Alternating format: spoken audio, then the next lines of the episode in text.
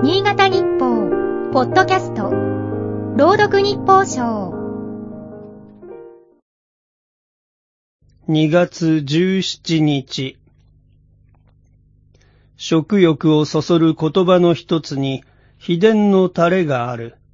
とりわけ、うな重や焼き鳥が看板メニューの店では、継ぎ足しで創業から伝わるの売り文句も見かける。気がつけば、のれんをくぐっている。何十年と商いを続ける名店の証である。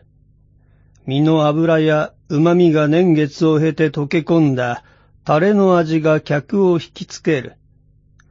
サッカー J1 アルビレックス新潟もそんな持ち味を得ようと挑戦を続けているようだ。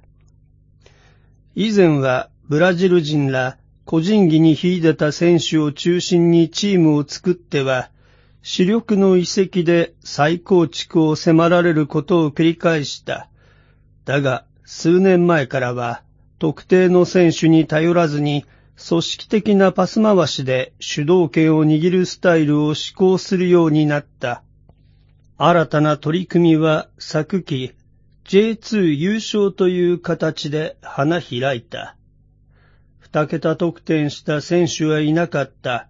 一方で、ゴールを決めた選手は20人もいて、誰が出場しても質の高いサッカーを披露した。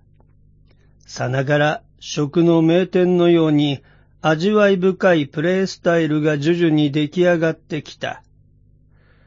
今季は主力がチームに残留した。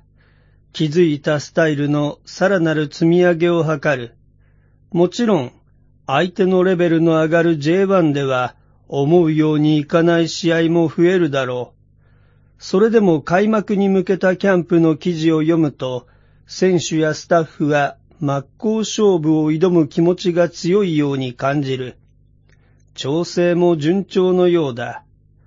新加入の4選手がアクセントやスパイスとなり、国内最高峰の舞台に揉まれながら、チームの持ち味をどう熟成させていくか、明日の開幕戦が楽しみだ。